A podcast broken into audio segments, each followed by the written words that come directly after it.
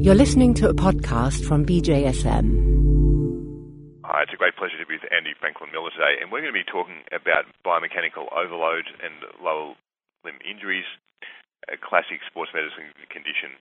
Before we jump into that, let me introduce Andy by saying that Dr. Andrew Franklyn Miller, his formal title, is working at the Sports Surgery Centre in Dublin. He's well known to BASEM members as he edited the BJSM special issue this year. And of course, he's playing a major role in the UK SEM conference, which we'll touch on. Andy, welcome to the podcast. And uh, pleasure to be here again. Uh, and you've had a lot of thoughts about lower limb injuries, so why don't you just jump in and share some of that with our listeners?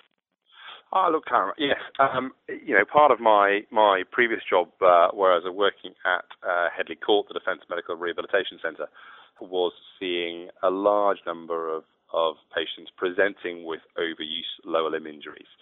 And, you know, one subject that's certainly been on uh, debate in Twitter and on the BJSM blog of late is that of chronic exertional compartment syndrome. Uh, and I've had some doubts for a significant period of time over both the pathophysiology and the method of diagnosis. And as such, really, my last three pieces of, of research have really been focused around it. You know, the diagnosis of, of compartment syndrome really relates to the acute condition. So we're used to that hypoxic muscle damage due to a, an impediment of the of the blood supply, uh, causing um, cell hypoxia and therefore some pretty irreversible tissue damage unless we have an operative intervention. And that's where the intracompartmental pressure measurement uh, comes about. And, uh, and clearly, rising compartment pressures in an acute setting is the indication for surgery. what's not clear to me is, is really the pathophysiology behind the chronic condition. We call it chronic exertional compartment syndrome, yet um, the studies really aren't there to justify its, its terminology. Um, you know, people have looked at Styf in, in 1987 looked at um, the evidence behind the, the reduced blood flow, and certainly at a at a superficial level, there's evidence more recently from Zhang in, in 2011 um, showing that this is is very superficial, but certainly doesn't affect the whole of the muscle in the compartment itself. And and if it was hypoxic, then certainly the evidence isn't there to, to demonstrate the the hypoxic permanent cellular damage. And so I think the two terms of uh, compartment syndrome really are, I struggle with the, the, interchangeability of it. We looked um, at the validity of the criteria used, and so clearly we, we confirm a diagnosis of compartment syndrome in the chronic sense at the moment using uh, the much vaunted Pedowitz uh, criteria. And that, look, that dates back to the 1990s, and it is a is a big collection of patients uh, where there was some evidence of controls to try and get an idea of normal values of of pressures. Although the difficulty there, of course, is that the normal values often were in an asymptomatic leg of a of a symptomatic patient, and as such, uh, introduced that sampling error. Um, but a colleague of mine at uh, Headley Court, Andrew Roberts, uh, a really high quality researcher, uh, put together a, a systematic review looking at the the available studies out there in terms of normal pressures, pre-exercise pressures, and then post-exercise pressures. So, uh, you know, the Pedowitz criteria uh, rely on a, a resting pressure of 15 millimeters of mercury pre-exercise, and then look at the one minute and then the five minute post-exercise pressures being the diagnostic hurdles, and, and namely 30 millimeters of mercury and 20 millimeters of mercury, respectively. So our study, uh, which is um, has just been accepted for publication finds that actually the, the upper limit of both the, the pre-exercise and the, the one minute and five minute exercise uh, pressures really overlap too significantly to rely on that as a diagnostic test. Just to put this in context to listeners, I mean, this is a huge issue given that chronic compartment pressure syndrome is a common diagnosis. Patients present with leg pain or shin pain, depending on which continent you're in. Um, it's something that's done every day in sports medicine. This isn't a rare condition, and yet you're saying that the basic criteria are flawed. Absolutely, and look, you know, we um, we all look for evidence um, base in our in our practice, and and as such, I think this this is an example where myself as a clinician uh, was doing a sort of a large number, sort of well over 200 compartment pressure tests a year, and finding myself ever questioning the basis of, of me making a diagnosis. There's some issues over the validity of the method of testing. We were using a dynamic test using a, a slit catheter. Um, there's some good evidence which looks at the reliability uh, of that method. And the two most significant errors are clearly the depth of the, the tip of the needle. We're talking here about anterior compartment syndrome, yet the condition's been described in, in anterior, in deep posterior compartment, in the lower leg, the lateral compartment, even in the forearm or in the foot. Um, these these diagnostic criteria are often are used interchangeably, when actually the the Pedowitz the Pedowitz study really looked at the lower limb, and then there's very little evidence elsewhere looking at normative data. So so notwithstanding the element of is this the right thing to be testing? I mean, we're testing by and large an intramuscular pressure measurement um, of an indeterminate depth uh, and diagnosing a condition which is relating to the compartment itself with, as far as we can tell, no real clear physiological or, or pathophysiological mechanism behind the diagnosis. And so, what do you think should be done? If I asked our listeners to to perform a handstand and walk 100 meters on their hands, their forearms would exhibit many of the symptoms that we describe in lower leg chronic exertional compartment syndrome. They might have some muscle swelling, their forearms would hurt, they might have to stop. Um, they may even have some radial nerve irritation, but those symptoms would settle relatively quickly on, on cessation of exercise. But if they started up that activity again, um, then then those symptoms would recur.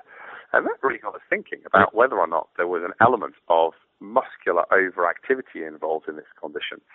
And I've coined the phrase biomechanical overload syndrome really to look and see whether or not we can identify what we're actually dealing with here is, is asking a muscle just to work at a level of intensity too rapidly. Certainly in the military, one of our cohorts of patients was new recruits who began a relatively fixed in intensity program which required rapid onset of load. And similarly, a second cohort who were very much a, a group of patients who had once had a reasonably high level of fitness, but had been away on a promotional course or an occupational course, and then had to return back to that level of training. Almost their expectations of fitness outstripped their their ability, and they were the two groups that really commonly presented um, to us with this condition. What we set out to do was to just on a small pilot scale look at a case series of, of patients where we would just try to alter some of those characteristics to, to try to alter the angle of dorsiflexion at the ankle, alter the, the, the knee angle so it wasn't quite so straight, in really running re-education over a one-week inpatient period where we really had the opportunity to, to try and trigger the cues that might change. It's often been said that, that we don't really teach people to run. People really just pick it up. You know, our youngsters just start running um, and the availability of running coaching is actually relatively scarce for the general population, and that's really what we try to to deliver. It was it was technically a change from a more rear foot running style to a mid foot running style. And look, we've had some very encouraging results, which uh, look we hope to publish soon. Um, we followed these patients up at seven weeks um, post intervention, and and a significant proportion of them retained both the coaching cues and the running style we we had imparted across that one week, but more significantly, their symptoms had dramatically reduced. Okay, that's encouraging. So I think that lends itself to to further explore the diagnosis of biomechanical overload syndrome. And I think from my experience with, with the patient referral patterns uh, with lower limb injuries, there's almost two separate distinct conditions, an anterior biomechanical overload, an ABOS, and a PBOS, a posterior, a deep posterior compartment, which is much more mid-stance related and relates to tibialis posterior, really in the early push-off phase. Um, and, and, I think those two groups are distinct and, and need very distinct running re-education. But, but the results we've, we've, we've found so far have been encouraging. And Andy, what are some examples of how you change someone's running style? What we did across the week, initially we would ask our runners to try to contact the, the ground in their first contact with the midfoot. Try to run with a very flat foot almost. Very focused on, on landing with a bent knee, so a flexed knee rather than an extended leg. Um, with a forward lean, so the thorax, the chest was to lean forward, so it was a forward running style. um, and to think about absorbing the landing. So, so to, to run quiet was the was the cue. We'd incorporate um, a barefoot running session on a treadmill within that program, but only one during the week, mainly because it's difficult to heel strike whilst running barefoot, and this naturally helps those coaching cues and helps the adherence to the triggers. We'd also obviously add in um, a, a, multidisciplinary team assessment. This was this was a real example of of a running coach, a physiotherapist, a podiatrist, and a sports physician really working together in conjunction with um, a biomechanics laboratory, which were really focused on trying to prove those changes. You've brought up the barefoot running, so let's talk about that. What are your thoughts on this very hot topic at the moment? Trends are trends, and, and I think the, the weight of evidence um, behind injury and as an injury prevention mechanism, I just don't think is there as yet my experience in using barefoot running as a as a means to an end has certainly helped in terms of altering a running style for an effect which I believe has a therapeutic benefit or or a change in, in pain reporting. As part of my PhD, I did a study on on um, on using insoles to to try to reduce injury, and I I've often thought that the mechanism by which insoles affect injury and affect running style is just that. It triggers a biomechanical muscle change of, of muscle activation and muscle use.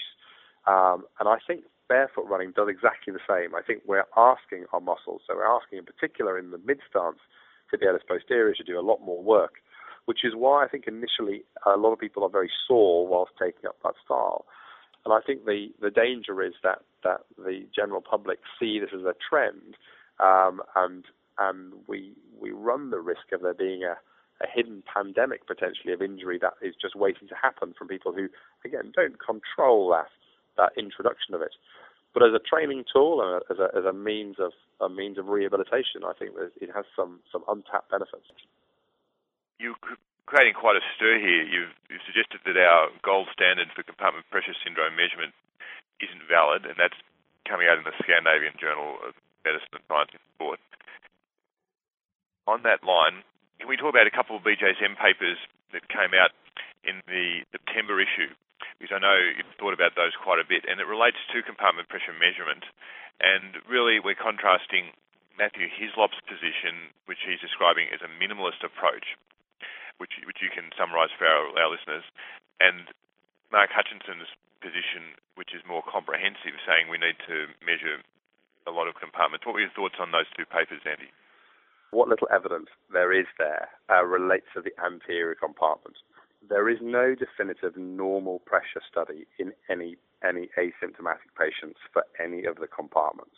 So, so we looked at trying to do this in a military population, but from an ethical point of view, it's quite challenging because there are some potentially iatrogenic effects of introducing a needle into the into the muscle itself. Now, what I'd be very interested in finding out, which sits somewhere between a very minimalistic approach and a more comprehensive, is the difference between the compartmental measure of pressure, so the subfascial level, um, and the intramuscular pressure. And I think that would tell us something significant. It would tell us whether there is a compressive effect within the compartment and whether that extends throughout the muscle. And I suspect it's unlikely to extend throughout the muscle Otherwise, we would see this hypoxic ischemic cell damage. But it may be that what we're dealing with here, potentially in a much smaller cohort of patients, um, that there is a fascial compliance issue, which has resulted in some pressure, local pressure change around the surface. But, but without using solid state catheters, we don't have the technology available to do that because if we tried to use the bolus method subfascially, the bolus would dissipate and we wouldn't get a reading and you touched on the fascia. A lot of people don't have a great mental image of fascia, but you studied it in detail in your thesis. The best way of describing it is that if we start at the at the hip, the iliotibial band, often referred to as this discrete entity, really isn't. It's it's a, if you imagine a um, a stocking with a thickening of the fibers around the lateral thigh, that's really all it is. The, the, the fascia and the ITB are one and the same. Um, the thickness and the fiber orientation vary significantly. And a lot of the work that we did in terms of strain transmission looks at the, the fibre, certainly in terms of, of fascial load, the strain is, is conduited down the lateral fibres, so really the increased density. So the iliotibial band has an increased density, a thickness of fibres of, of collagen and, and, and therefore transmits more strain. But there's some interesting deviations around the lower leg, around the peronei, around the lateral compartment. Again, there's a similar concentration of fibres. It's certainly thicker, um, the fascia over there, um, and really hints at what might be going on mechanically. The other other area, Karim, is is the posterior thigh, and, and one of the areas we found with the fascia itself was the presence presence of ligaments across the posterior thigh, fascial outpouchings, if you like, much like the Astley, Astley Cooper ligaments in the breast. Um, really supportive um, extravasations of, of fascia through the through the fat, and these only occur in the whole of the lower limb across the posterior thigh, in the upper high hamstring area, and certainly with Peter Brukner, we've been looking at some of the, the clinical manifestations of, of posterior thigh pain with the fascia. And I think it's a really untapped resource that we're really just starting to, to open our eyes to. Lots of new ideas. So bringing this back to the patient in the, in the clinic, quick hitters on managing thigh pains in the office today. What does your work, how does that help the listener? The, the answer is in the history. I think if it's a gradual onset, it's exercise related, um, and it's related to a uh, to a rise or a return to training. My view is that currently that should be biomechanical overload or muscle overload condition until you can prove otherwise. And I would I would urge our listeners to consider the rehabilitation elements of, of gait and running retraining.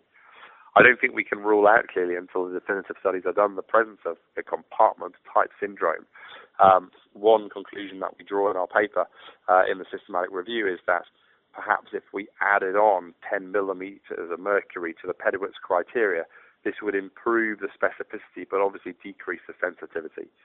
Certainly adding 10 to those threshold values would certainly give you as a clinician a an added level of confidence that, that there was a significant abnormality as far as the available evidence goes um, with patients with potential raised pressures. And of course, we must never rule out the, the, the stress fracture. Uh, we've gone away from um, radioisotope scanning into, into MRI. And uh, the one benefit that does show, of course, is any per- early periosteal reaction. And on that MRI investigation of choice now for leg pain, shin pain?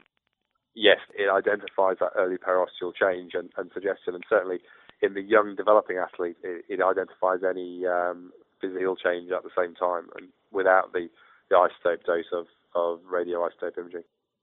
Andy, I won't let you go without touching on your fantastic paper in the American Journal of Sports Medicine on orthotics. Tell uh, listeners about that.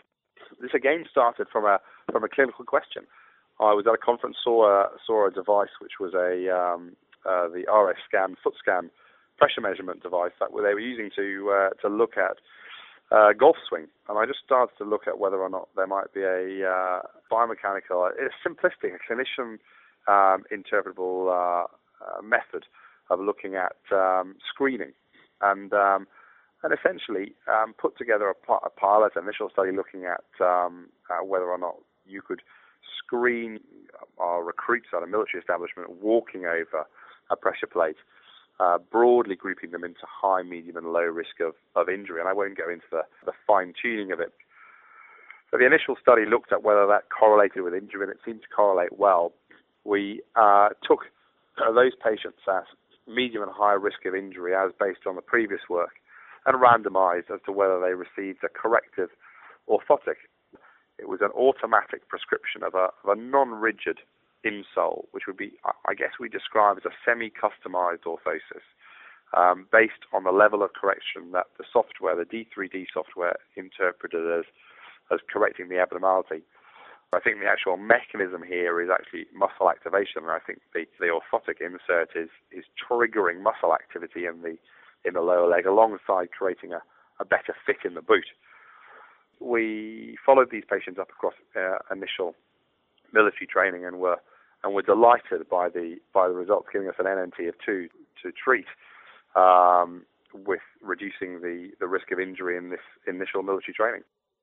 And NNT being number needed to treat, of course. So for every two patients that you treated, you had one fewer injury. Is that Yes, absolutely, and and we didn't expect anything like that in terms of of, of outcome. And and I've spoken about this at, at length with with people far more experts in the field than I. Um, I think you know we were very specific on our our, our definition of injury, um, which was which was an injury that required removal from training, and and people unfamiliar with the military training environment, um, that's pretty pretty realistic because if you actually have an injury and you are unable physically to train, you have to present to a medical centre in order to excuse yourself from training. So if anything, we underreported the risk um, of exposure. The false presentation of, of, of, injury would be very difficult in that environment. So we looked at that um, uh, very specifically as an outcome measure to, to really try to be certain that we weren't uh, affecting things unnecessarily. We had some iatrogenic injury, blisters were relatively common, although they are clearly common in military training. We were pleasantly surprised by the study and a relatively simple and low cost intervention that we were able to influence injury presentation quite dramatically. Thanks, Andy. And it does bring us on a topic dear to your heart, which is the UK SEM conference in November.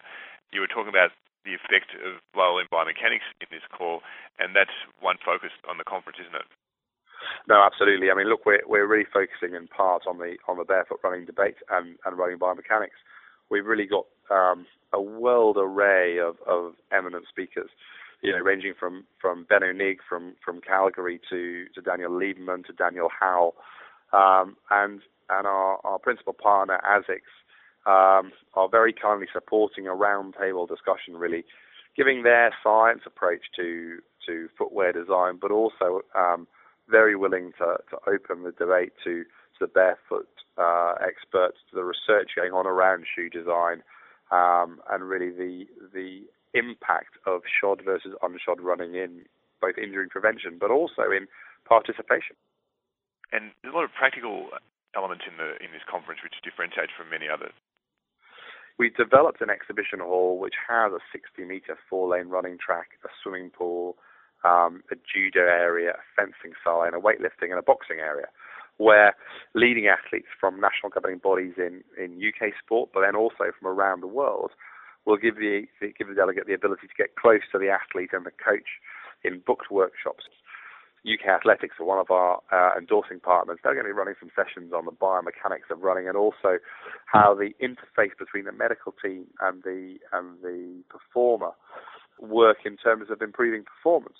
Professor Wayne Derman's coming over from from South Africa as part of that UK athletics package, just really talking on building building the team. Tell us about a, a couple of the keynote speakers who people don't get to hear at the regular conference. We are able to uh, announce that Her Royal Highness the Princess Royal will be will be opening the conference and delivering a, the the opening keynote on her experiences as an Olympian, but then also as a member of the IOC and how how she personally has felt things have changed leading up to, to London 2012.